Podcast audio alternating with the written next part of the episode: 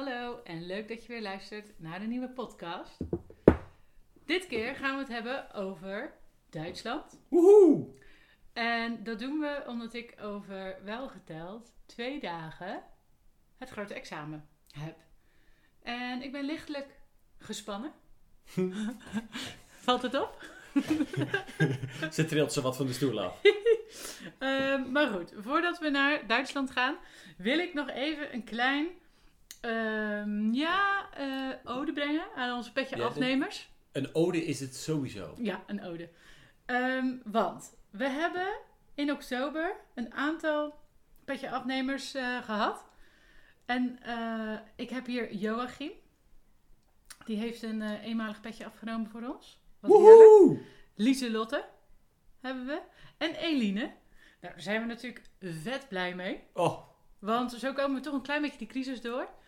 Ehm, nou, en het is natuurlijk ook zo, nu hebben we weer tijd, want nu is lockdown en ik heb geen cursussen. Jij hebt eh, geen werk. ik ging mijn werkeloos. Ehm, dus dan, dan heb je ook weer wat meer tijd en dan, dan is het zo. Maar als we natuurlijk wel eh, die dingen te doen hebben, ja, dan eh, schiet die podcast er wel Nou ja, het is gewoon zo, ik moet minder gaan werken in de toekomst. Dus er Ja. moeten meer petjes afkomen. Ja. Dan ga ik gewoon een Nou dag ja. minder werken. Dan kunnen we natuurlijk wel eh, daar een beetje mee gaan schuiven. Maar goed, vooralsnog Ja, we moeten zijn natuurlijk wel het eerste multimediale wijnplatform van Mm. Nederland worden. Oh, dat is Oh. de dream. Multimediaal. Maar ik denk dat we ook gedurende deze lockdown eh, daar eens over na moeten gaan denken van hoe kunnen we dit ook nog leuker maken.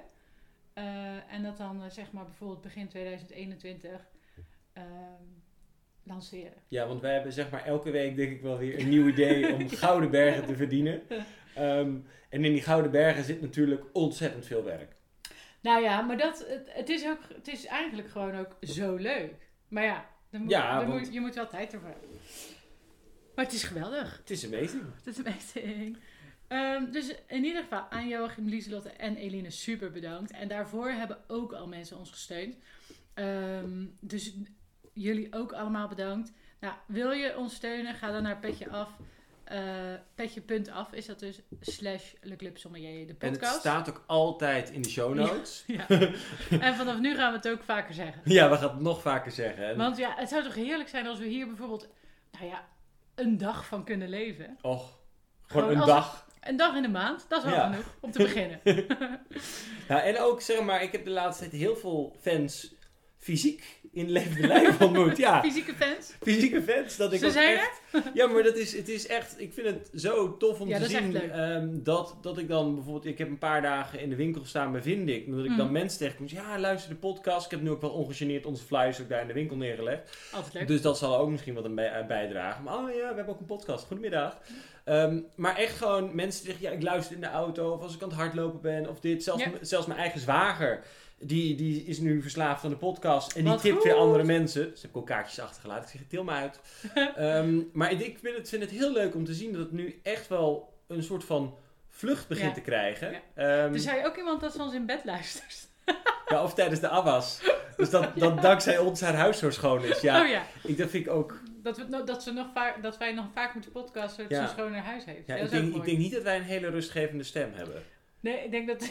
Ik denk dat je echt helemaal opgefokt, hysterisch, een, hele mooie Maar- slapeloze nacht tegemoet gaat. Ja, maar voor het opruimen is het denk ik inderdaad wel lekker. Ja, je gaat er wel van doorbeuken. Ja. Maar we dwalen af. Ja, we dwalen af. Oh ja, want we hebben een strak schema, uiteraard. Ehm, nee, ja, we gaan dus een eh, overview doen van heel Duitsland. Ehm, en dat is, nogal, dat is nogal veel. Ja, want de- iedereen, dat is eigenlijk zoals met elk land, dat je denkt van, hè, we hebben Nieuw-Zeeland ook al behandeld, dat je denkt, nou, het valt allemaal wel mee.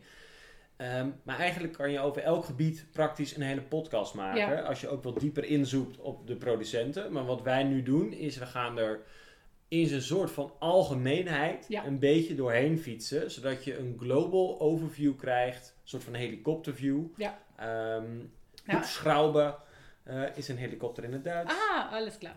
Alles klaar. Ehm, maar dat het allemaal gewoon even wat duidelijker is. Ja. Ehm, want we hebben bedacht dat we dat eigenlijk wel een nieuwe leuke structuur vinden. Eh, en het helpt ons ook natuurlijk, jou nu bij het examen en mij voor eh, het latere moment dat ik D3 nog ga doen. Ja. Ehm, dus dat is wel heel erg tof eigenlijk. Ja, en voor het examen, je moet je voorstellen, een vraag kan, kan bijvoorbeeld eh, zijn: write about Sicily, write about Etna, write about Germany. Eh, zo breed kan het zijn. En dan kan je natuurlijk heel erg schrikken, maar wij hebben dat al vaker gehad. Dus op zich, Dat we schrokken. dat we schrokken. Dus op zich weten we nu eh, hoe we dat moeten beantwoorden. En dat is aan de hand van de six, die je kan uitbreiden tot 12, key factors. Ja, En dat is geschiedenis, klimaat, bodem, druiven, druiven, eh, eh, hoe heet dat? Wetgeving. wetgeving, waar het ligt, eh noem het allemaal Locatie. maar op. En dan natuurlijk de, De- gebieden zelf. Ja, producers. Nou, we zetten daar een keurig lijstje van in de show notes. Maar dit zijn eigenlijk de belangrijkste. Natuurlijk viticulture en vinification moet daar ook nog bij. Ehm, en zo aan de hand van die punten schrijf je eigenlijk een soort van essay over zo'n gebied. Nou, wij gaan dat dan nu doen in de podcast. Maar eerst... Gaan we drinken? Oh nee, we krijgen geen drinken. Nou, we kunnen wel ons blikje cola openmaken. En dan doen we ook hier even chew. Zetten we nu erin.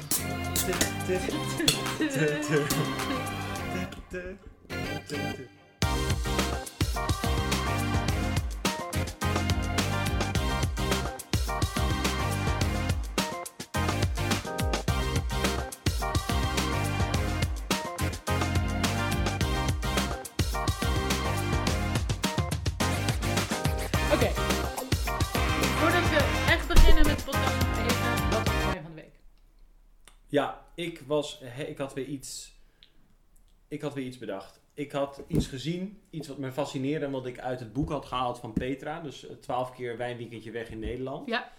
En daar kwam ik eh, tegen een project aan. Ze heeft een soort van alter ego, maar ze heeft dus een dame en die heeft een eh, wijndomein opgericht. Dat heet Min 7. Mhm. Omdat het dus 7 meter onder NNP ligt. Nou, dat vond ik alweer intrigerend. Ja, In Flevoland. precies. Dat is ook Vlak bij. Lelystad.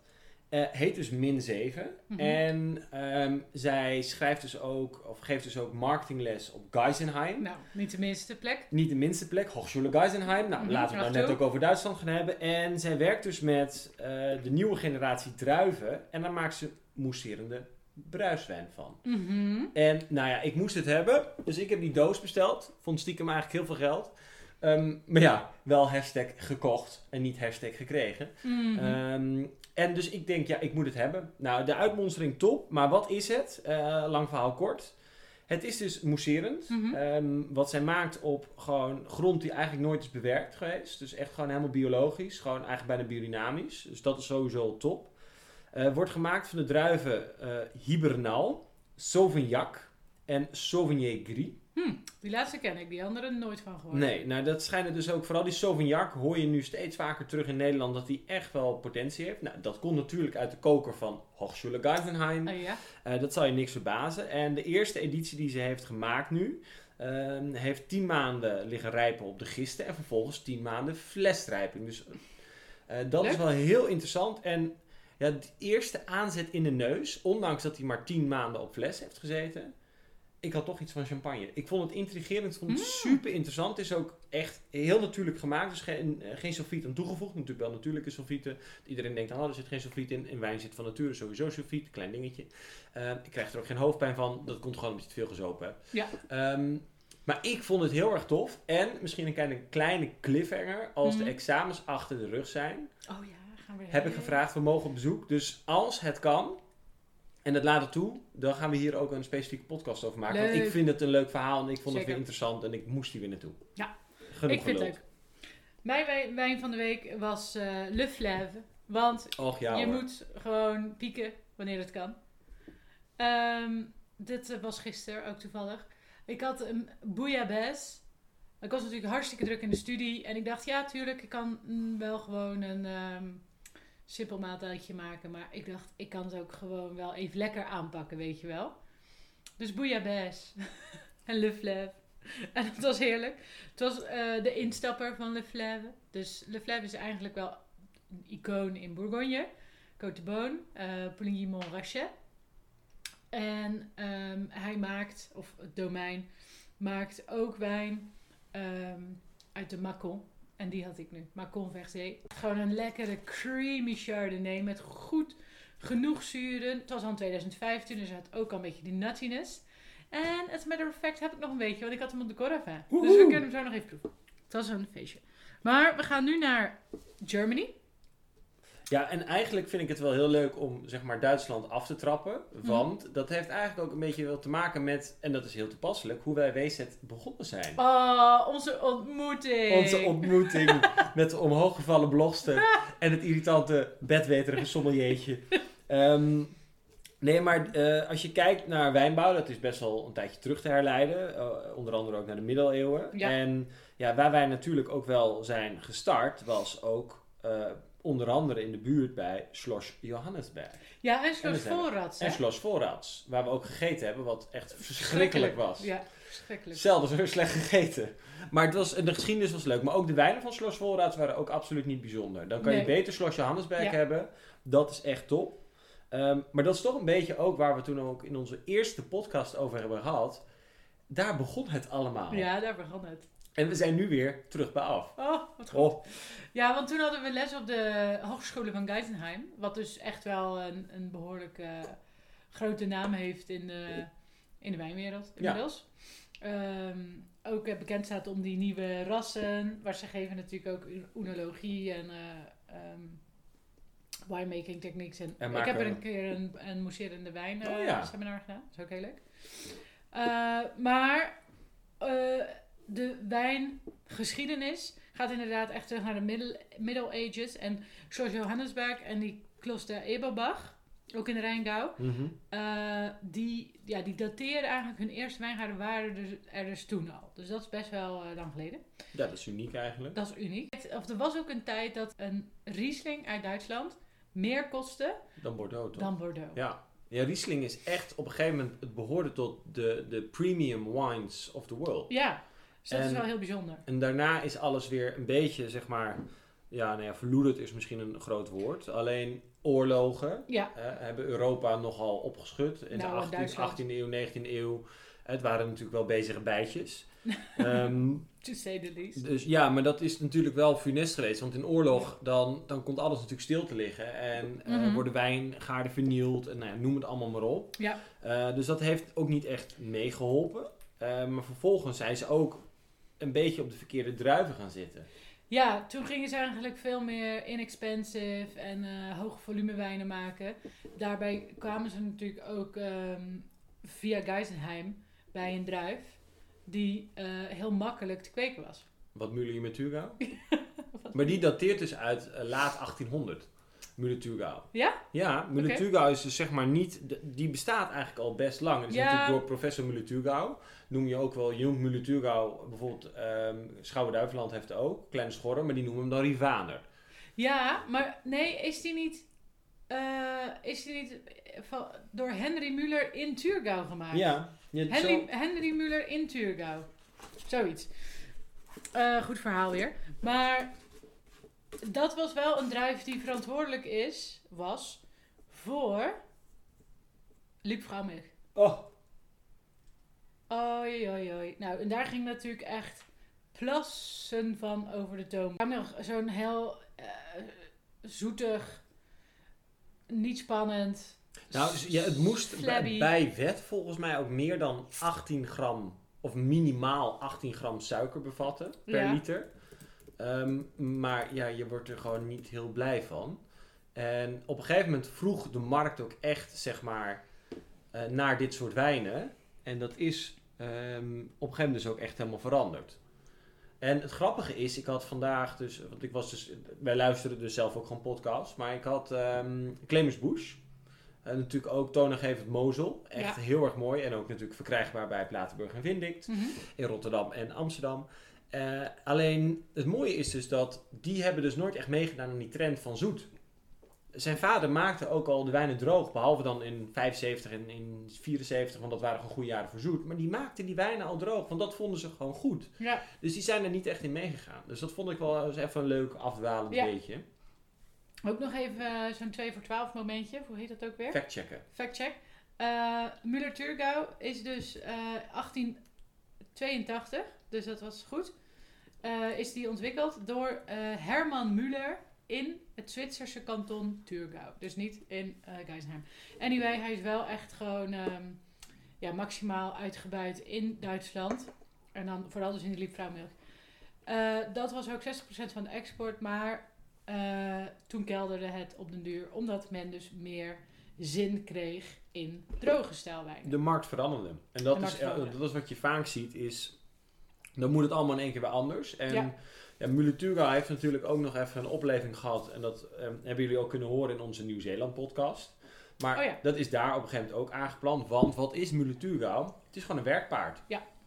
Gewoon veel volume. ehm, en ja, je moet daar echt wel wat wegsnoeien. eh, want het groeit super makkelijk. En als je wat wegsnoeit en je doet echt gewoon goed bladmanagement en je past alles goed toe, dan kan je er ook echt iets moois van maken. En het is wel een druif die bijvoorbeeld in Nederland wel hele leuke dingen laat zien. Onder andere van ook de apostelhoeven. Oh ja. Ja, gewoon fris, mineraal, Ja. heel zuiver. Eh, kan soms zelfs een beetje zeg maar, dat, dat groene, dat kruidige van Sauvignon opgaan. Alleen het mist gewoon de zure. Ja. Maar genoeg over een Müller-Thurgau. We komen er zo nog een, een beetje op, want we bespreken natuurlijk ook de druiven nog. Ehm, nou, dus eh, dat was eigenlijk een beetje zo de historie. Dus op den duur kreeg het land en eigenlijk ook wel de wereld steeds meer zin in wat drogere stijl wijnen. Ehm, dus gingen ze, eh, gingen ze die kant op.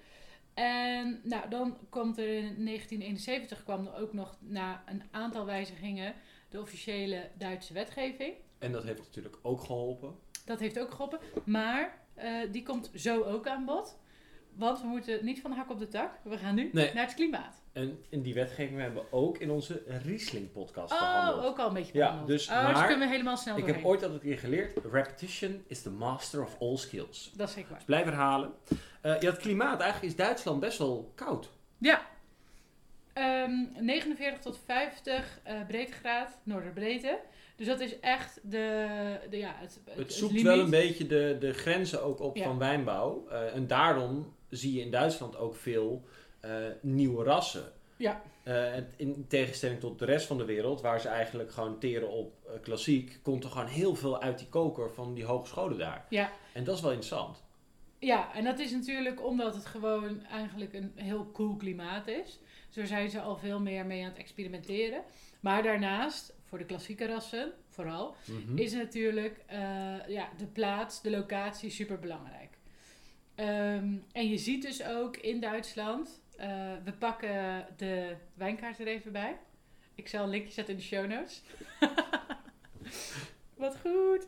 Ehm, zie je dat al die wijngebieden natuurlijk heel dicht bij rivieren liggen. Ja, Eh, want dat is de beste plek, omdat je... ehm, nou ja, het is een koel en continentaal klimaat, maar het water, dat eh, ja, matigt eigenlijk de temperatuur. Dus het zorgt ervoor dat in de winter niet te koud wordt. En in de eh, eh, zomer ja, geeft het juist extra warmte, omdat het, dat water ehm, het zonlicht weer reflecteert op de wijngaarden. en ze zijn natuurlijk ook de hellingen opgegaan.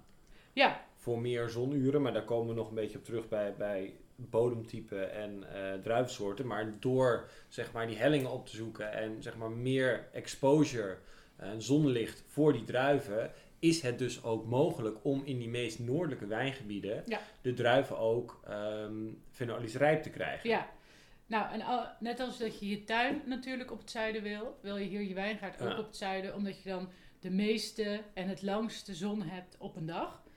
Ehm, wat ook nog een goed punt is hier, is dat de eh, herfst is vrij eh, droog. Dus er valt niet zoveel regen meer in de herfst. En dat is top, want dan kan, ehm, kunnen de druiven nog langer blijven hangen en kunnen ze dus ja, die fenolische En blijft het dus eh, gezond. ja. Want als het gaat regenen of het wordt heel vochtig, heel nat, dan kan je verschillende soorten rot krijgen. Je kan botrytis, maar ook grijze rot. Nou, je wil, botrytis is op zich goed als dat je doel is. Maar zoiets als grijze rot wil je natuurlijk niet hebben. Of mildauw. Nee. Eh, want dan gaat alles naar de knoppen. Ja. Eh, en dan wordt het bijvoorbeeld ook moeilijker om bijzondere wijnen, zoals de Beerenauslese, Trockenbeerenauslese mhm. of Eiswein te maken. Ja, Eh, ja, ijswijn wordt natuurlijk wel steeds moeilijker omdat het gewoon niet meer zo hard vriest. Ja, maar ik heb dus, en dat is wel grappig, want ik dacht dus dat een paar jaar geleden, dat als ik dan mijn wijnboeken erbij pakte, dat bijvoorbeeld ijswijn in Duitsland altijd op, dat het minimaal geplukt moest worden met min 8 of min 10. En dat kan er dan, dan weer net weer anders was. Mhm. Maar het blijkt dus dat het min 7 is. Mhm. Dus volgens mij zijn ze die grens, denk Ja. ik, ook een beetje aan het verlagen. Nou, volgens mij is het zo dat het geplukt moet worden bij min 8. En het moet in de pers liggen eh, bij min 7. Ja, want ik, min Want die- 7 kwam voor mij zeg maar helemaal Ja, naar voren. Ja. Dat is zeg maar temperatuur in de pers, dus dan kan het nog een klein beetje... Nee, het min warm- 7. Leuk. Eh, maar dan kan het nog, eh, ja, nou ja. Het is natuurlijk wel gewoon vrij fris moet het zijn. En dat wordt het gewoon niet meer zo vaak in eh, bijvoorbeeld de moezel of zo. Nee. Dus dat zie je eigenlijk steeds minder vaak gebeuren. En volgens mij is het echt in de moezel echt al heel lang geleden. dat bijvoorbeeld Marcus Molitor dat heeft gedaan. Ja. Is Ehm. eigenlijk klimaat, koel en continentaal. Ja. Ehm, en dan is ook nog wel belangrijk, dus je hebt wel eh, gebergtes. Dus de Taunus in Rheingau en Haart in Pfalz. Ja. Die zeg maar beschutting geven Ja. en daarmee ook zeg maar weer warme lucht van buitenaf of hagelstormen of noem het eigenlijk allemaal maar op. eh, dat weer tegenhouden. Ja, vooral Eh, koele. vooral koele, lucht. ja. Koele lucht houden ze tegen, dus het is daar veel warmer over het algemeen. En er is ook één wijngebied, maar daar gaan we straks nog verder op in, die ook weer zeg maar eh, een beetje dezelfde karakteristieken als het klimaat, dus dat droge, in de Elzas heeft. Ja, de pfalz. En dat heeft weer met de ligging te maken. Jazeker. Nou, en nu hebben we het steeds over koel en continentaal. En dat is natuurlijk eigenlijk Pfalz en Baden. Ja. Eh, wijken daar een beetje vanaf, want dat is veel zuidelijker. eh, of in ieder geval omgevingsomstandigheden dat het anders is. Maar komen we op terug. Komen we op terug. Rustig moeten we blijven. De bodem. Nou, wat je moet onthouden, wat eigenlijk de bekendste is, is die lijststenen bodem. Ehm, die is donker gekleurd. Nou, een donkerkleurige bodem, als het dan steen is, dan neemt dat warmte op. Houdt die hitte vast. Ja. Waardoor zeg maar die druiven alsnog rijp worden. Want dan koelt het ook s'nachts niet zo snel af. Eh, ze houden eigenlijk die warmte vast eh, en laat dat s'nachts los. Nou, en dat scheelt natuurlijk eh, best wel wat in bijvoorbeeld de moezel. In Baden en Pfalz en ehm Rijnhessen hebben we eh, kalk. Dus daar zie je ook wat vaker andere druivenrassen. Nou, als je aan kalk denkt, dan denk ik vaak al meteen aan Bourgogne. Mhm. En dan denk ik Chardonnay Pinot Noir. Nou, die vinden we hier Dat ook. vinden we ook. En eh, in Franken hebben we dan nog Sylvaner eh, ook op die kalkbodem staan. Dan hebben we nog Pinot Gris. En die Hm. houdt weer van klei. Ja, en dan zeg maar heb je met die lijsteen, heb je dan zoals de Duitsers dat zo mooi noemen, heb je Vulkangestein, Mm. Blauwschieven, Roodschieven. Roodschieven. En dat is zeg maar, en die verschillende typen gesteenten, die leiden, en dat als je daar nog even wat meer over wil weten, want we hebben het hier uitgebreider over gehad in de specifieke Riesling podcast. Ehm, maar je kan dus bepaalde smaken ook echt terug herleiden aan bepaalde type gesteenten, waar zeg maar Ja. eh blauwschieven of dat eigenlijk het Vulkangestein wat, wat eleganter bijvoorbeeld kan zijn en blauwschieven ook. En dan rode schieven is wat, wat heftiger. eh, Kruidiger. wat kruidiger. Eh, zo zijn er allemaal van dat soort dingen. Ja. Ehm, maar dat bespreken we daar ook en dat stippen we vast nog wel een keer aan. Ehm, want we gaan door naar een hele batterij aan interessante druiven. Een batterij. We beginnen natuurlijk met de king. En dat is Riesling. Sowieso. Ehm, het is eh, een late rijper. Dat was wel weer even dat ik dacht, oh ja. Ja, je Goed gaat weer naar die dit- druivenkarakteristieken Ja, kijken. hè. goed dat ik het nog even lees. Want ik was het alweer bijna vergeten. En daarom, zeg maar, voor dat late rijpen is natuurlijk de ligging op de zon van die wijngaarden voor Riesling super belangrijk. Maar ook, zeg maar, eh, de bodemsoort, wat we net allemaal behandeld hebben. Omdat, doordat die hitte wordt vastgehouden, het net even wat minder eh, koud wordt en iets warmer. Mhm. Omdat die al zo langzaam rijpt, dat dat gewoon echt rijp Ja. wordt. Nou, en mensen, want dit, dit gaat soms wel eens ook mis in mijn cursus. Eh, want het is laat, la- laat, maar waarom staat hij dan niet in Zuid-Frankrijk? Nee, het is natuurlijk wel een koel klimaatras. Hij Ja, heeft niet te veel warmte nodig, maar eh, hij eh, doet er wel lang over om rijp te worden. Hij heeft wel, zeg maar, eh, een, een lange rijpingsperiode nodig. en vandaar ook, en dat is ook wel weer grappig, zuren. Ja, Want dat is hetzelfde, om even een bruggetje te maken. Nog zo'n voorbeeld uit Italië dan. Nebbiolo rijpt ook langzaam. En wat heeft Nebbiolo? Mooi zuur. Goeie. Ja, dat Nice. schoot me in één keer te binnen. Ehm, en dat is ook trouwens de reden dat je Riesling bijna niet in Franken vindt. Franken ligt echt wat meer in het binnenland. Eh, en daar is een veel eh, hogere eh, diurnal range. Dus je hebt Ja. veel meer verschil tussen dag en nacht. Ehm, en het groeiseizoen is veel korter. Dus dat is eigenlijk gewoon minder geschikt voor eh, Riesling. Omdat hij toch meer die zon nodig heeft. En die eh, ja, langere periode in de herfst om nog te groeien. Dus eh, nou, hij is ook redelijk eh, vorst. hoe zeg je dat? Bestendig. Vorstbestendig, ja. Omdat hij best wel dik hout heeft, een dikke stam. Zoals top. Nou de kenmerken van Riesling, het is natuurlijk dat groene fruit tot en met tropisch als het wat warmer eh, weer is, bijvoorbeeld in de Pfalz. Dus je kan ook echt wel heel goed een moezel en een Pfalz uit elkaar houden. Moesel is veel ranker. Veel, echt, die strakker. zuren zijn veel sprekender. Ehm, en het kan dus alles maken, hè, van mousserend tot droog tot zoet. Ja. Dan gaan we naar eh, wat Muller je Thurgau. Ja, die, die rijpt wat vroeger Ja. dan Riesling. Ehm, zoals we al eerder aanstipten, eh, hoge volumes in bijna alle mogelijkheden. Vandaar ook dat het echt een wijn is die zich ideaal leent voor gewoon volume. Maar wat nog wel even goed is om te zeggen. eh, hij wordt inderdaad ook soms eh Rivaner genoemd. Omdat men eerst dacht dat het een eh, kruising was tussen Rivaner, tussen Sylvaner en Riesling. Ja, is niet waar. is niet waar. Het is Riesling en Madeleine Royale. Ah, en Madeleine Royale, die zien we heel vaak terug als de basis voor heel veel druiven. Ja, het is een oerdruif. Oké, we gaan terug, of we gaan verder naar Spitburgunde. Ja, Spätburgunder, oftewel Pinot Noir. Ehm, wat je ziet en wat, ik, wat we ook geleerd hebben, ik weet niet, ehm, een tijdje geleden, ik moet heel even zo de context weer bedenken, maar, eh, oh ja, nu weet ik het weer. Ik heb laatst een eh, etentje gehad met een Belgische wijnmaker, eh, Geert van Rennes. Oké. Ehm, en, of, of Geurt, maar dat Geurt, ja. Dat was wel heel interessant, want die zei bijvoorbeeld dat in Nederland eh, hebben we dan één of twee klonen staan in de wijngaard.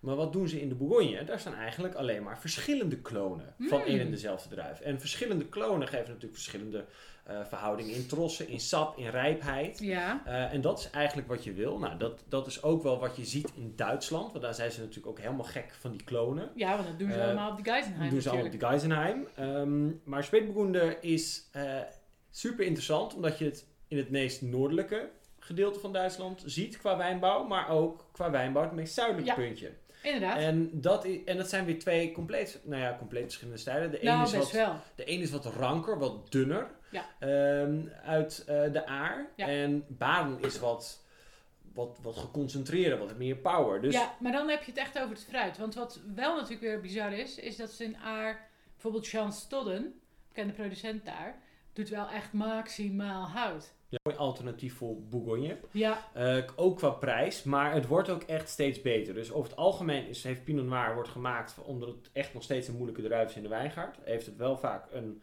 prima kwaliteit. Is Echt vaak wel gewoon ja, ze zijn echt toppers. erg goed tot, tot nou ja, Ik denk dat dit een ware. hele leuke podcast is.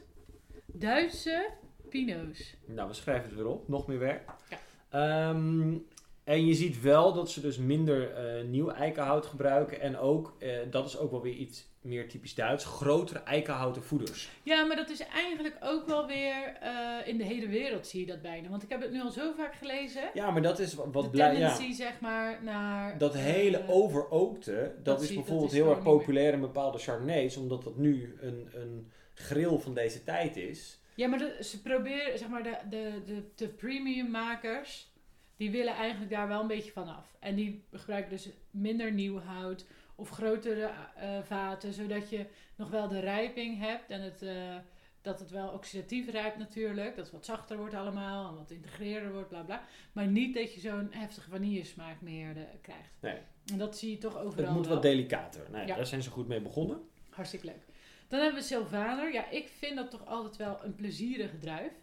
Eh, Heel interessant en superleuk bij de Aziatische keuken, vind ik vaak. Mm, Het is ook echt zo'n groentewijn. ja, Dus ja als want in- het heeft in- wat groenigs. Groen, mineraal, strak, fris, zuiver. wel- Meer maar, hartig dan eh, eh, zeg maar aromatisch of fruitig. Ja, en hij is, ehm, hij ehm, early budding. Klopt. En En, dat ook is juist- eerder rijp. Ja, hij is en eerder rijp. En dat is dus ook weer goed voor Franken, maar dan komen we bij Franken later Ja. nog even op. Nou ja, en daarom doet de Sylvaner het natuurlijk hier wel. Want, eh, want de Riesling die is, eh, die is laatrijpend, deze is vroegrijpend. En daar heb je eigenlijk geen herfst. Nee, want ik of heb tenminste geen ja. lange herfst. Dus, en het is, ja, ik vind het echt een, een groentewijn, Aziatische keuken, eh, onderschat. eh, maar is ook echt wel weer aan een opmars bezig. Er wordt bijvoorbeeld, eh, ik las ook in de Pfalz, wordt die ook wat meer aangeplant. Oh ja, Dus- Rijn Hetsen ook. Ja, dus hij, hij wint wel aan populariteit en hij komt ook steeds meer buiten Franken voor. Maar als je hem dan in Franken ziet, dan zit hij in een authentieke. Ah. Zo goed. Nou, ik vind dus de Kalkstein Sylvaner van Turle uit Rijn Hessen. Ja, Ja, die vind ik Klatenburg. Ja, we moeten het toch weer zeggen. Eh, we moeten niks, maar ja, we- ik ken die nu helemaal. dan geeft het gewoon weer weg. Eh, ja, die vind ik echt fantastisch. Ik vind dat echt een hele toffe wijn. Ook, ook bij Aziatische keuken. Ja. Ik, ik adviseer hem ook heel vaak aan mensen die bijvoorbeeld een curry gaan eten. Dat is gewoon amazing. Maar doe je dan die Kalkstein of die andere? Kalkstein. Ja, die is, Nou ja, hangt ook een beetje van de prijsklasse af. Maar... ja, die is 14,95. Want we hebben ook nog een keer die Sylvaner van Grul gedronken. En dat Oh, was ja. die houtgelagerde. Die vond ik ook goed. Nou, en dat is echt Sylvaner. Zoals je hem zelden meemaakt. Dus het is ook wel een druif. Als je bijvoorbeeld een producent hebt. Nou ja, een Grul is dan... Dat zetten we ook in de show notes. Maar dat is echt wel een leuke producent. Die maakt bijvoorbeeld ook een Bordeaux blend. eh, die heel erg tof is. Gek. Ehm, ook gek. Maar dit, dat is iets... Ik dacht dus dat die druif een bepaald potentieel had. En dat was het. Maar dan proef je weer iets. nou, je, want wow. dat is die Kalkstein. Die doen ook wel, eh, ja, ook volgens mij iets met oud hout en ook een beetje malo en zo. Ehm, dat je hem wel wat zachter maakt en minder bitter. I like this. Nou, en dan eh, hebben we nog wat andere druiven, maar die gaan we niet helemaal eh, benoemen. Nou, we stippen hem wel even aan. Wat ik fascinerend vind, is dat de op twee na meest aangeplante rode druif van Duitsland is Dornfelder. Ja, Dornfelder, dat hebben we geleerd tijdens WZ Diploma en ik ga dat ook letterlijk op mijn examen schrijven. Dornfelder Ist kein Wein.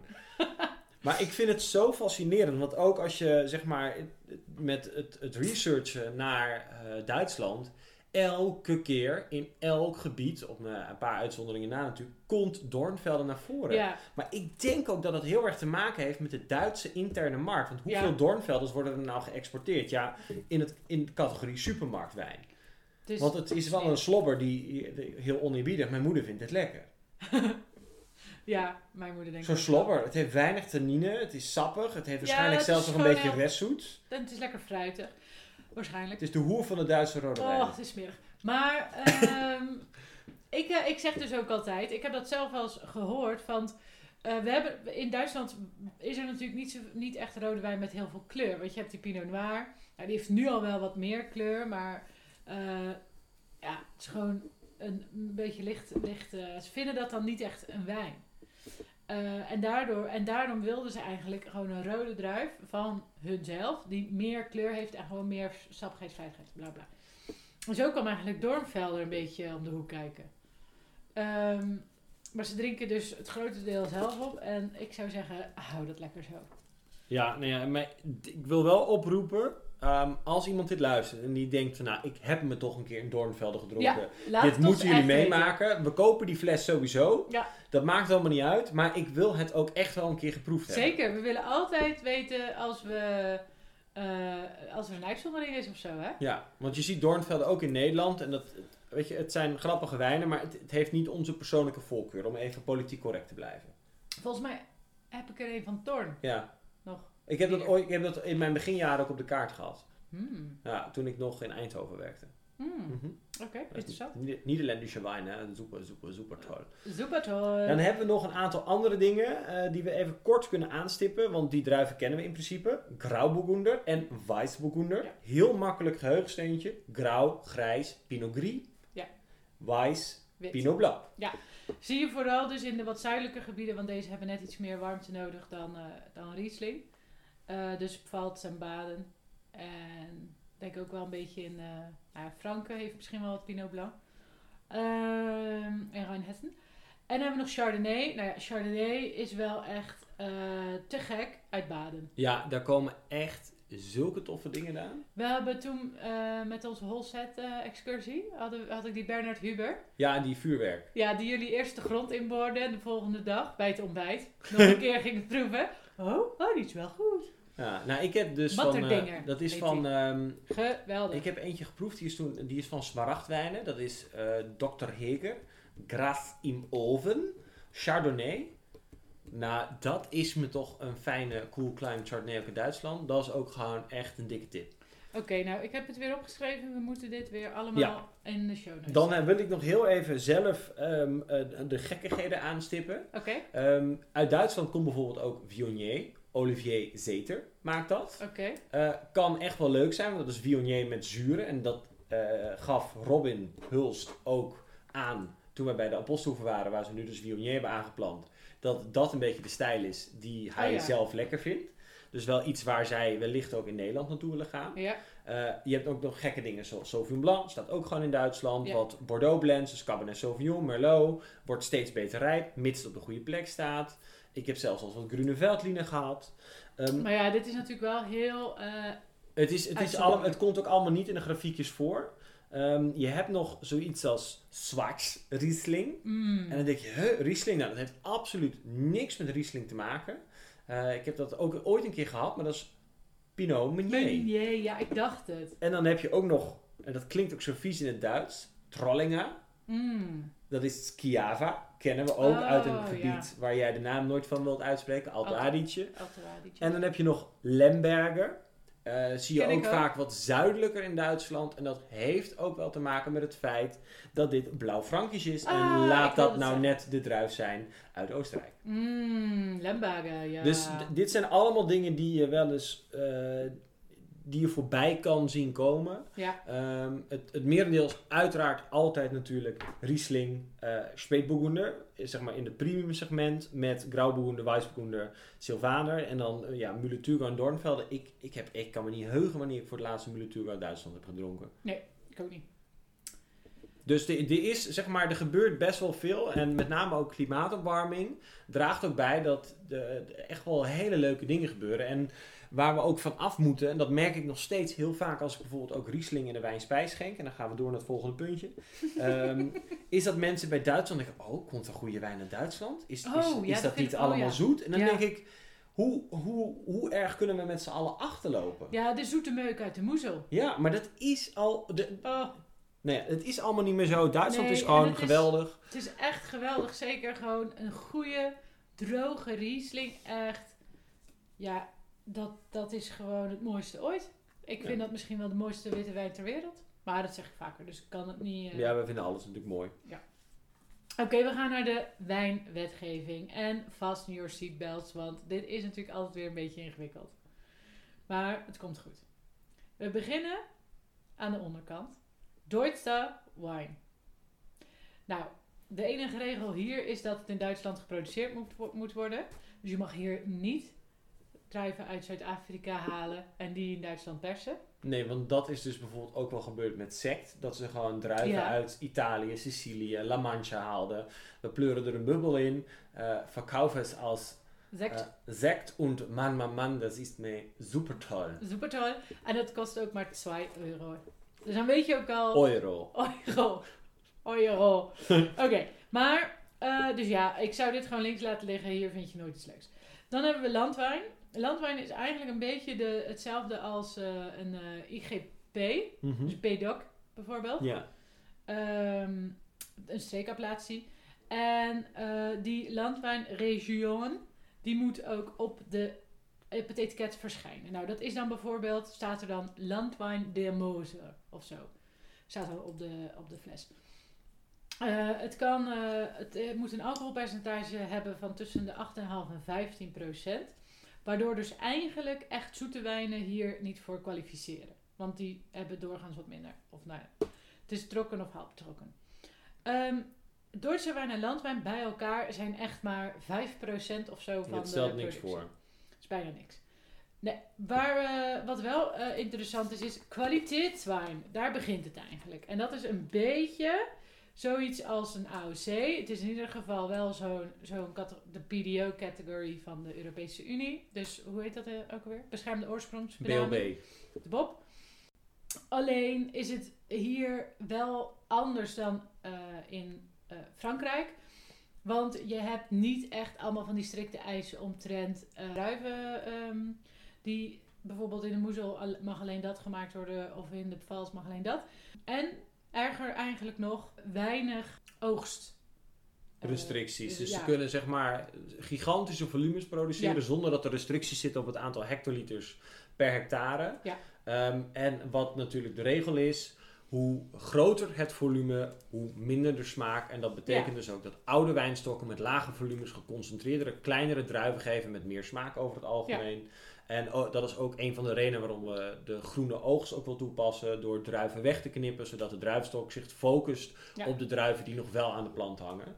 Ehm, dus ja, Nou, dat eh, is dus wel, dat, dat, dat maakt het dus eigenlijk dat er heel veel verschillende kwaliteitsniveaus in dat kwaliteitswijn eh, categorie van Duitsland zitten.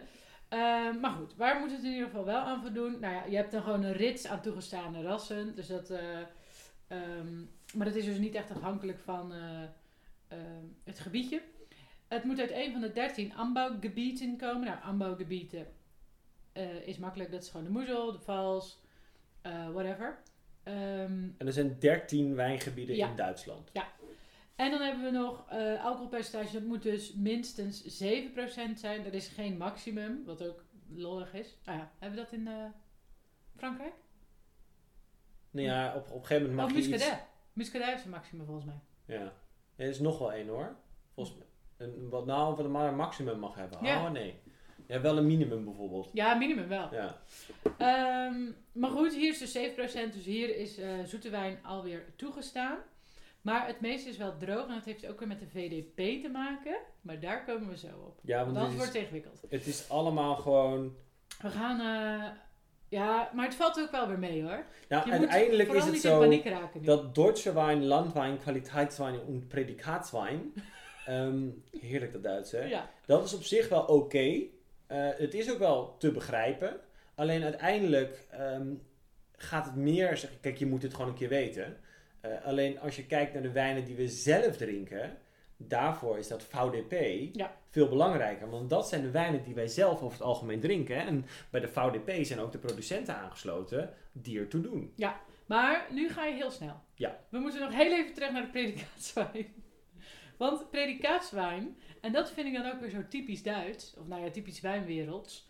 Want vroeger heette, kwaliteitswijn, heette predikaatswijn, dat heette kwaliteitswijn, miet en predikaat. Dan denk je, goh, dat is handig. Dat is dus kwaliteitswijn met een extra sticker. Met Ja. een extra predikaatje erop. Extra klasse. En die klasse is gebaseerd op het suikergehalte op het moment van, van eh, Plukken. plukken ja. Eh, dit is geïntroduceerd in 1971. Nou die kwaliteitswijn ook.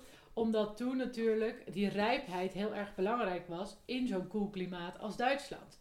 In de jaren 70 waren er ook nog wel eens een paar jaar, eh, een paar jaren dat, dat de druiven niet helemaal rijp werden. Dus ja, hoe rijper je druiven, hoe beter je wijn was. Eh, in die tijd was het natuurlijk ook nog zo dat zoet de norm was. Dus ja. En eh, di- dit hebben we natuurlijk, en dan komen we zeg maar weer, mag ik het rijtje opnoemen? ja, het is net als de naam vallen. Maar we moeten nog wel één ding zeggen, Ja. wat dus ook weer heel grappig is. Een predikaatswijn moet uit één van de 40 bereigen komen. Dus we hebben aanbouwgebieden, maar binnen die aanbouwgebieden liggen we bereigen. Er zijn er 40 van. Dus eh, zo'n predikaatswijn moet daar vandaan komen. Echter, meestal is het bereich niet, eh, wordt niet genoemd op, het, eh, op de label, maar het aanbouwgebieden weer wel. Nou, Ja, maar dat is ook logisch, marketing-wise, omdat aanbouwgebieden is zeg maar het wijngebied. Dus als ja. jij aar op het etiket zet, dan snap je. Maar als jij een subgebied van de aar of een subgebied in de Mosel, als jij Untermosel, eh, op Mhm. het etiket gaat zetten, dan denk, jij. Dan denk je, hè, Ja. Untermosel, dat klinkt al gewoon echt alsof het minder is. Ja. Eh, dus dat is ook weer het scheven. Maar dat is, het Goed is, punt. dat is, dit is marketing, denk ik. Dan mag je nu je rijtje opzoeken. Ja, nou ja, we hebben dus het, eh, het rijtje. Ook als je even wil imponeren, je staat bij iemand aan tafel en zegt, hè, wat is dat? Was, wat, hè, was mijn stoel? Nou, je hebt dus bij predikaatswijnen heb je die verschillende klassificaties van suikergehaltes die de druiven moeten hebben op het moment van plukken. Ja. Dat is eh kabinet, speetlezen, Ja. auslezen, beerenauslesen, Eiswein en trockenbeerenauslesen. Eh, en dan is het leuke dan, in Oostenrijk zit er ook nog Ausbruch tussen. Maar daar komen we nog een keer op terug bij de Oostenrijk podcast. Ehm, In Oostenrijk heb je ook geen kabinet. Maar goed. nee, daarom. Dus dat is ook allemaal ingewikkeld. Je- we gaan het even aan de hand van voorbeelden, eh, voor, ehm, voorbeelden zal ik je er doorheen fietsen. Een kabinet Riesling bijvoorbeeld is over het algemeen... een- heeft een lichte body, hoge eh, zuren en echt die groene aroma's. eh, Ja. Citrusfruit, appeltje. Want dit fruit wordt misschien een paar dagen na de reguliere pluk geoogst. Ja, Dit is gewoon nog de, de, de eerste pluk na de reguliere oogst. ja. is nog niet mega veel suikers. Maar ehm, als er gewoon alleen maar kabinet op de fles staat, dan kan je dus wel een klein beetje restzoet verwachten. Wat ik persoonlijk dus echt geweldig vind. Ik zou echt wel een shirtje of een tas willen met team kabinet. Want hoe lekker is dat kleine beetje restzoet met die torenhoge suiker? Het is heel mooi. Het, Of to- daardoor, eh, torenhoge zuren. ja, maar daardoor zijn die Rieslings ook zo uitgebalanceerd. Oh, het is geweldig. Vind je veel in moezel? dan gaan we door naar speetlezen. Ja. Ehm en speetlezen eh, wordt natuurlijk iets wat rijper geoogst, Ja. iets wat hogere suikerpercentages. Is en kan nog steeds droog, Mhm. Ehm, maar zijn vaak, met name omdat die druiven wat, ja, wat, wat rijper zijn, Ja. wat geconcentreerder, eh, iets wat rijker fruit, eh, Tropischer. tropischer. Ehm, ook gewoon wel heel erg tof. En ehm, minimale alcohol moet dus ook 7% zijn. Dan gaan we naar het uiterste van wat alsnog droog kan, maar wat niet heel vaak het geval is. Dat is auslezen. Auslezen ga je echt al wat zoeter, wat rijker. Ehm, alleen kan het zowel droog gemaakt worden. Ja. Is natuurlijk wel moeilijker, want je moet hem wat langer laten doorgisten, eh, met Ja. plukken, wat ingewikkelder. Maar willen ook geen 15% Riesling hebben. 15% nee, dat wordt wel heel heftig. Ja. Ehm, dus dit zie je als vuistregel over het algemeen ook meer als zoet. Ik vind dit als zoet amazing om bijvoorbeeld eh, te combineren met desserts. Waarom? Het is zoet. Fruitdessert is ook wel. Ja, ja, maar Ja. het is zoet, maar het is vaak niet te zoet. Het heeft nog een fijne balans met de zuur. En omdat die zuren gewoon lekker hoog zijn, er vaak wel aardig wat suiker in kan zitten, zijn het wel hele uitgebalanceerde wijnen. Want hoe hoger die zuren, hoe minder zoet die eigenlijk proeft in je gehemelte. Heel Nou, goed. Dan, eh, Als er geen trokken op de fles staat, hoe kan je dan nog op een andere manier checken eh, of die zoet is? bij een auslezen? Bijvoorbeeld?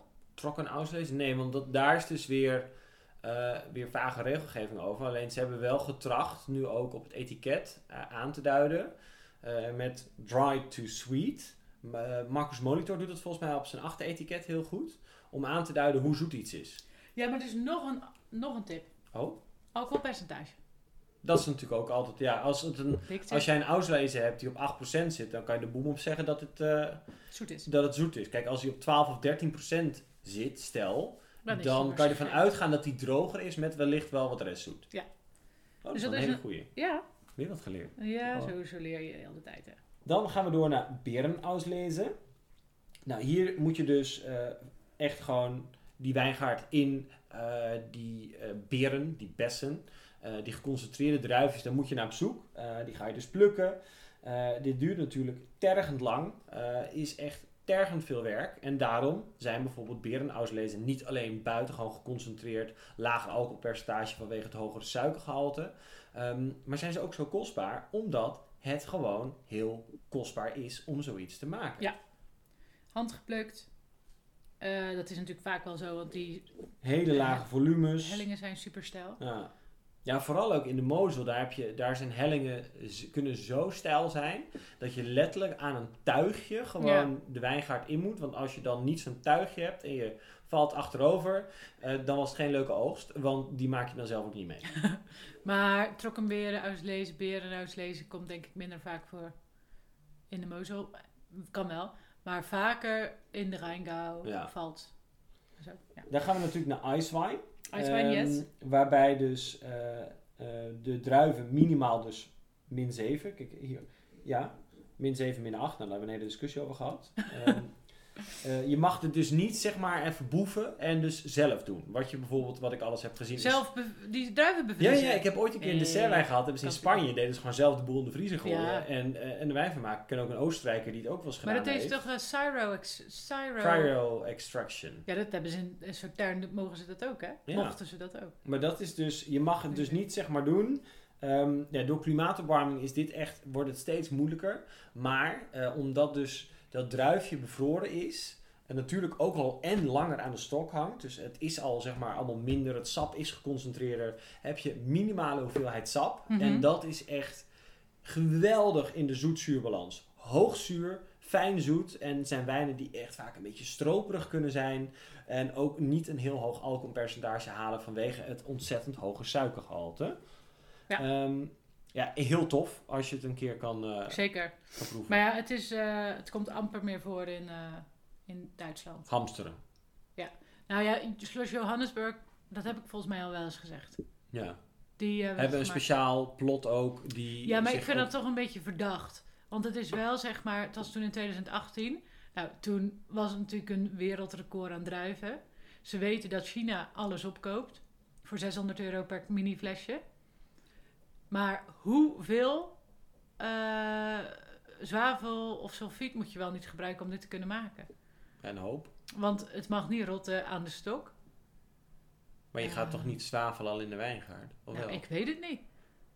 Hoe nou je- ja, het is, het is eh, discutabel. Ik denk dat het wel al. eh, ja, het is toch gewoon super gevoelig voor rot daar in de. In de je, moet daar, je moet het dan tot. Ja, December sowieso, je zit ook zo. nog in de buurt bij- die rivier. Je kijkt er verdomme op uit. Je moet dan tot december die dingen laten hangen. Want eerder gaat het niet vriezen. Zo, zo, zo intens. Nee, ik vind het een eh, bijzonder verhaal. Maar goed, dat eh, laten we. We eindigen met eh, de trokkenberen auslezen. Ja. En in tegenstelling tot de beren auslezen zijn de druiven hier nog kleiner. Je hebt altijd zo'n, ja, ik, ik zou het even moeten opzoeken, die foto met die druiven. En dat je ook kan zien wat kabinet, wat speetlezen, Mm. wat auslezen is. Nou, ik ga eens kijken of ik die kan opduikelen. Maar die foto is geweldig. Dan zetten we wel een linkje eh, naar die foto. Maar dit is zeg maar... ehm, ik ben ook ooit een keer bij eh Bernard Eiffel geweest in de Mozel. Ook Een producent waarbij ik wel eens gewerkt heb in het wijnarrangement. En toen waren we er ook. En dan het mooie was, klein, gewoon even een beetje afdwalen. ehm, is dan, dan zit je daar en hij vraagt dan altijd al die sommeliers die dan mee mogen op dat wijnreisje. Jullie moeten allemaal een fles meenemen. Mag overal vandaan komen. Eh, of ik weet niet of er eigenlijk een thema was. Ehm, ik kan me niet meer herinneren, er waren heel veel flessen in ieder geval. Ehm, Mhm. En we gaan ze allemaal blind proeven. En dan gaan we gewoon wijntje raden. Leuk. Ja, dat is fantastisch. Maar dan op het einde van de avond komt zijn trokkenbeer een auslezen. Die hij nog maar twee keer in zijn hele leven heeft gemaakt. Ja, dat is gewoon amazing. Alleen nog maar twee keer in zijn leven dat hij dat heeft gemaakt. En waar komt hij vandaan? Mozel. Ah ja. Ja, maar dat is gewoon moeilijk daar. Ja. Want Dus- we hebben natuurlijk voor TBA hebben we, moet het altijd eh botrytis hebben. Ja. En bij eh berenuitslezen kan er ook nog wel eens wat overrijps tussen zitten. Hoeft niet alleen maar botrytis te zijn. Cool. Oké. Nou, nog een stukje door op de... Dan mogen we nu naar de VDP, denk ik, hè? Ja. ehm, maar ik wil nog één ding zeggen. Ja. De eh, label, de etikettermen. Dat maakt het gewoon extra confusing. Dat is leuk. Ehm, Snappen jullie het nog? Nee, we, hebben, we noemen al die aanbouwgebieden. Daarvan zijn Ja. er 13. We hebben bereigen. Dat Daarvan zijn er 40. Dan heb je nog individuele wijngaarden. Dat hebben we ook bijvoorbeeld in eh, Bourgogne, eh Ja. Montrachet en eh, noem maar op. Ehm, in Duitsland zijn er bijna 2700. Dus nee, die kan je niet uit je hoofd leren. Dan zijn er nog Grooslagen. Grooslagen. Ja. Dat is één woord. 170, dat zijn eigenlijk collectieve wijngaarden. Ook wel een cluster van Einzelagen. Dus er zijn meerdere individuele wijngaarden in een wijngaard. Nou, het grappige is dat die Grooslagen ook terugkomt, anders geschreven. Dus als een grote lage bij de VDP. VDP. En dat maakt het natuurlijk zo ontzettend gestoord. Ik, maar uiteindelijk is dit, zeg maar, je moet, dit is weer zoiets, dit moet je weten. Maar het belangrijkste is, is dat jij dus straks weet, als wij dus met die VDP starten, dat je dus weet, hoe zit het nou ongeveer een beetje in elkaar. Maar dat Ja. is echt... Er zijn heel, ja, en dat is, dat is gewoon zo de wijnwereld. We maken zoveel regels dat op een gegeven moment weten we niet meer hoeveel regels we hebben gemaakt. Nee. Om het vervolgens met nieuwe regels nog ingewikkelder te maken. Inderdaad. Dus jij mag dat nu gaan uitleggen. Oké, nou, de VDP. De VDP. Je wilt gewoon niet uitspreken. Jawel. Ehm De VDP verband is de Duitse... Weinguter, Ja, predicaat Weinguter. ja daarom. Eh. In 1910 eh, is dit eh, opgericht. Mhm. nou, er zijn ongeveer zo'n 200 ehm, wijnboerderen eh, bij aangesloten, verdeeld over heel Duitsland. Ehm, ongeveer 5% van het totale Duitse wijngaardarenaal ehm, houdt dit ongeveer in. En dat uitgedrukt in waarde is dan weer 7,5%. Ehm ze hebben strikte regelgeving. Het is ook een beetje, je kan het ook bijvoorbeeld weer zien als Copina. Hè? We hebben een clubje opgericht om iets anders te doen. Ja. En dat is vaak toch wel goed. Nou ja, en het is natuurlijk ook met, met het idee van wat wij net hebben uitgelegd over die kwaliteitswijn en predicaatswijn. Het gaat allemaal over die rijpheid van die druiven, eh, maar niet zozeer dus over eh, toegestaande eh, druivenrassen of over opbrengsten. En dat maakt dat, ja, dat heeft wel een hele grote invloed op kwaliteit Ja. of op typiciteit. En dat is eigenlijk wat zij hebben gedaan. Ehm, en daarbij hebben ze natuurlijk gekeken naar het grote voorbeeld, daar voorbeelden, Bourgogne. Mhm. En dat gaat het, geloof me, dit gaat je leven een stuk makkelijker maken. Want dit is namelijk het geheugensteuntje wat Nadine heeft bedacht. Ehm, nou, die regelgeving houdt in ieder geval in dat we bijvoorbeeld eh, lagere volumes doen. eh, mogen werken met traditionele druivensoorten. Dus niet zeg maar dat we in één keer Müller-Thurgau als een grosse lage hebben. Kom ik zo op terug. Als ben ik wel benieuwd of dat überhaupt bestaat, maar daarover later Nee. meer. Eh, elke vijf jaar heb je ook een audit. Ja. Dus wordt gecheckt of die kwaliteit oké is. In Zuid-Afrika heb je dat ook bij dat Cape Winemakers Guild. Als je dan twee keer een wijn maakt die gewoon niet te beuk is, dan is het houdoen bedankt. Ja, houdoe bedankt, je gaat Eh, uit ons clubje. Ja, dus je moet ook gewoon laten zien dat jij ook in mindere jaren in staat bent ook gewoon een mooi product te maken. Ja. En dat is de kunst van wijn maken. Mhm. Nou, dan hebben we het klassificatiesysteem. Wat dus ook een beetje gewoon heel makkelijk vergeleken kan worden met de Bourgogne. Dat hebben we in de Riesling podcast ook gedaan. Mhm. Maar we beginnen bij Gutswijn. Mhm. Wat eigenlijk een AOC Bourgogne is. Ja, regionale eh, appellatie. Regionale appellatie. Een eh, maximum ehm, van 75 hectoliter per hectare. Dat is nog steeds Best hoog. heel hoog. Eh, want je kan dan anders nog heel veel wijn maken. Maar Dan- het, is ook het is ook makkelijker, denk ik. Ja, Je hebt sowieso hogere opbrengst in Duitsland dan in Bordeaux. Of Bourgogne. Ja, sowieso. Ook wel een beetje van oudsher. Ja.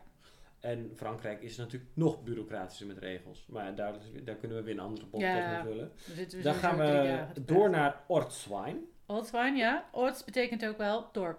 Ja, Village. village. Dus AOC Merceau. Ehm Die Meursautje weg. die Merceautje bek.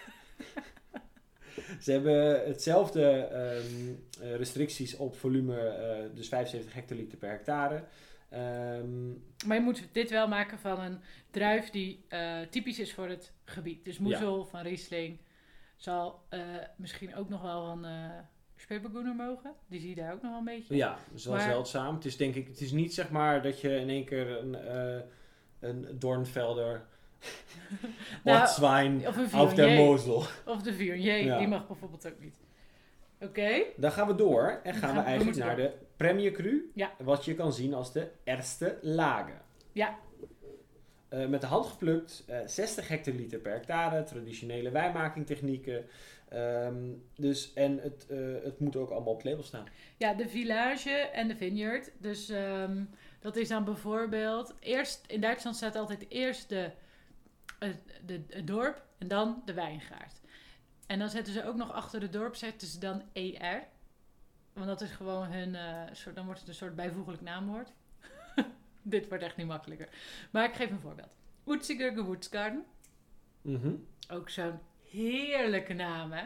Dat wil je toch ook... Oetziger Gewurzgarten. Of Oetziger Woodsgarden, wat is het ook alweer? Anyway, dat wil je toch ook op een shirt? Ik vind dat zo'n toffe naam. Daar komen schitterende Rieslings vandaan. Dr. Lozen is de topproducent daarvan. Ehm, maar dat is eh, dus bijvoorbeeld een... Um, Oetzig is dus een eh, dorpje. Woodsgarden is de wijngaard. Oké, grootste lagen? Grote Lage is dus de Grand Cru. En is dus de top van de top. Ehm, de best geselecteerde eh wijngaardpercelen. ehm, vaak echt outstanding wines. Dus gewoon het beste van het beste. Ehm, en hier verschillen dus alleen wel de druiven eh, per gebied. Omdat je kan bijvoorbeeld wel een, ehm, uit Baden bijvoorbeeld een Weissburgunder, een Chardonnay, Grosses Gewächs hebben. Ja. GG. Afgekort.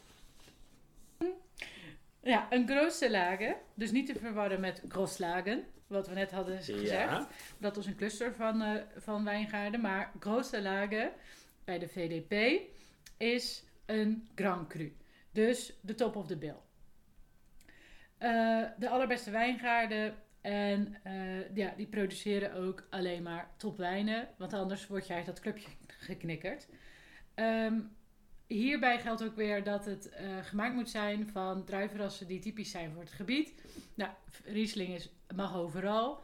Eh Spätburgunder mag overal behalve in de Moezel en de Nahe. Ehm, en nou ja, dan, dan verschilt het nog een beetje van waar je zit. Bijvoorbeeld dus, een, je mag ook een grote lagen maken van Sylvaner in Franken. Nou, bla bla bla. Ehm, dus so far so good. Nu hebben we toch een soort van terroir-indeling in Duitsland. Eh, let natuurlijk wel op dat niet alle boeren hierbij aangesloten zitten. Nee. Ik weet ook dat er regels zijn bij eh, die goodswijn. Die moet boven een bepaald bedrag verkocht worden. Wat sommige wijnboeren gewoon niet doen. Want die willen ook lekker verko- verkopen. En vinden gewoon ze- volumeklap. Ja. Dus ehm, er zijn een paar eh, wijnboeren die ook heel goed zijn, maar er dus niet bij zitten. Oké, en dan hebben we nog het laatste stukje. Want dan combineren we dus de Duitse wijnwetgeving en de VDP. Want let wel, die VDP is natuurlijk niet...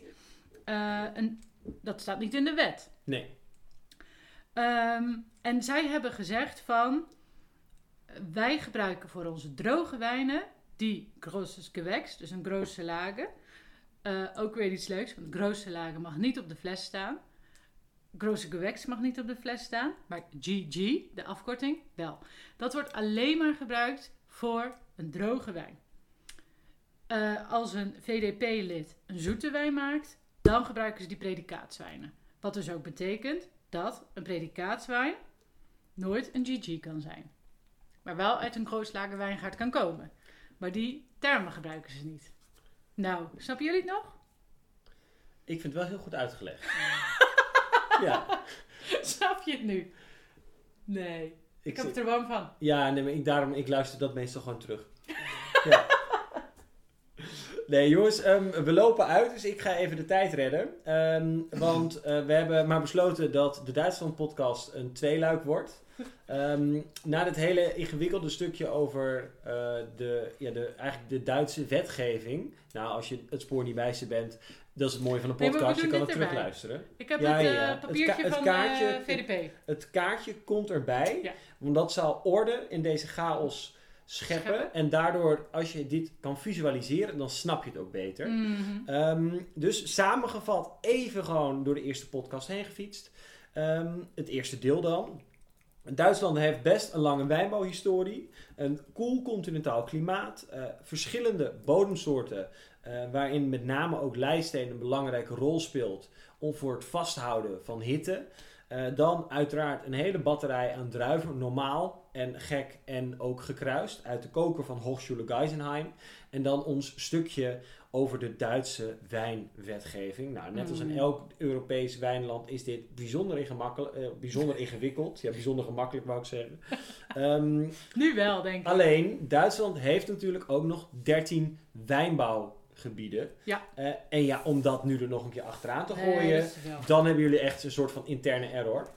Dus we gaan gewoon nog even eh, door in onze volgende podcast met die wijnbouwgebieden in Duitsland, waarin Ja. we ook even de highlights aanstippen. Deden we ook heel mooi in de Nieuw-Zeeland podcast. Mhm. En dan krijgen jullie in onze volgende podcast ook even nog de boekenhoek. Want anders dan zitten we echt helemaal in de knel met de tijd. Dus Ja, nu duurt het we hopen dat jullie het gezellig vonden. En dan gaan we nu alvast even de tune instarten.